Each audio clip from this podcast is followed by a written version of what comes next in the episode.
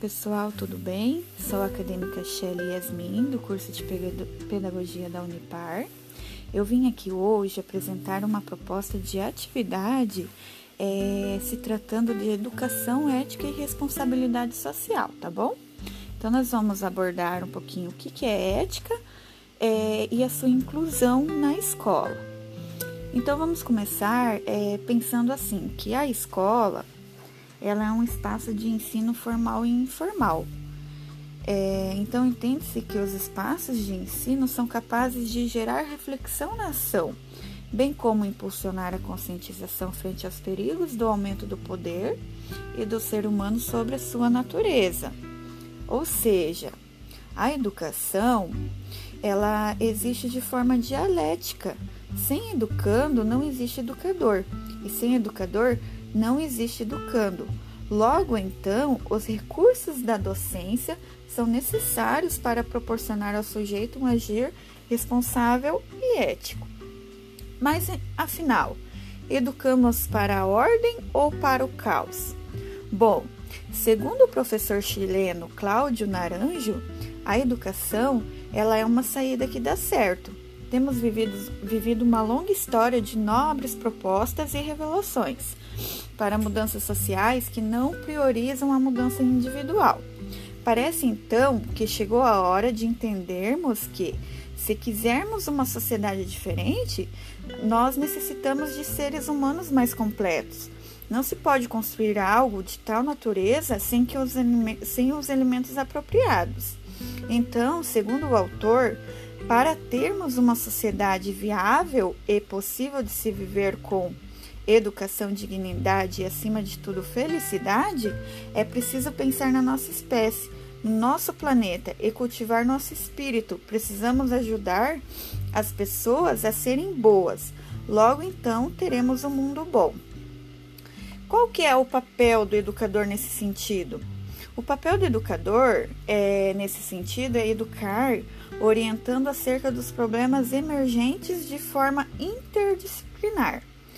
É, Hans John, John, Jonas contribuiu com a possibilidade de poder educar para a ética da responsabilidade, iniciando pela totalidade das coisas, pela consciência coletiva, sem qualquer propensão a uma ética individualista e reducionista. Então, o educador, ele deveria utilizar-se de práticas pedagógicas que desenvolvam simultaneamente a razão, o sentimento, a intuição, a compreensão, a solidariedade, a fim de que possa proporcionar a integração cultural e uma visão planetária com que nos deparamos nesse início do século.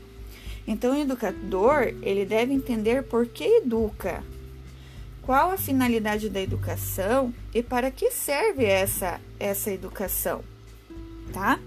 Então, assim, o que é, perdão, o que é responsabilidade social para a educação, para a escola e para os professores? Então, responsabilidade é, social para a educação é promover a conscientização dos indivíduos na construção de uma nova ou diferente racionalidade, partindo do princípio de que a responsabilidade do educador vai além de programas programáticos. É importante que a sociedade perceba o quanto é formidável uma valorização na categoria docente, bem como a necessidade de se ter boas estruturas para o trabalho e uma formação qualificada e responsável.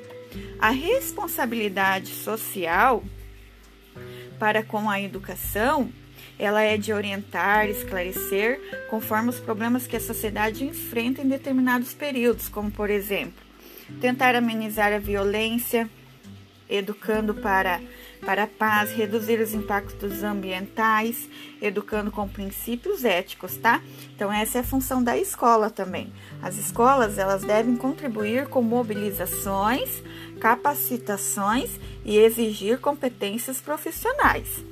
Segundo é, Maturana, o educar ele deve acontecer de maneira em que em que o educar aprenda de maneira em que o educador ele aprenda a se aceitar e a respeitar-se, tanto o educador quanto o educando. porque somente assim ele aprenderá a aceitar e respeitar o próximo, ok? Então, é, a ética e a responsabilidade social elas só são executáveis no cotidiano se o professor em suas aulas adotar uma postura crítica e reflexiva. Segundo o próprio o grande é, educador Paulo Freire cita, não basta transferir o conhecimento, mas sim criar possibilidades para a construção do mesmo. Para a produção do conhecimento, o educando ele precisa aprender, em primeiro momento, a distanciar-se do objeto a ser analisado, para que assim possa exercer sua curiosidade elencada em emoções, sensações e imaginações. Em seguida, demonstrá-lo por uma capacidade crítica de observação, análise e comparação, enfim, de uma aproximação, aproximação sistemática do objeto. No entanto, é necessária a participação do educando no que tange um agir e um pensar reflexivo, para que assim o mesmo ele possa é, reconhecer-se como um ser dotado de capacidades críticas e transformadoras. Então, assim, pessoal, aqui fica a minha contribuição e até a próxima.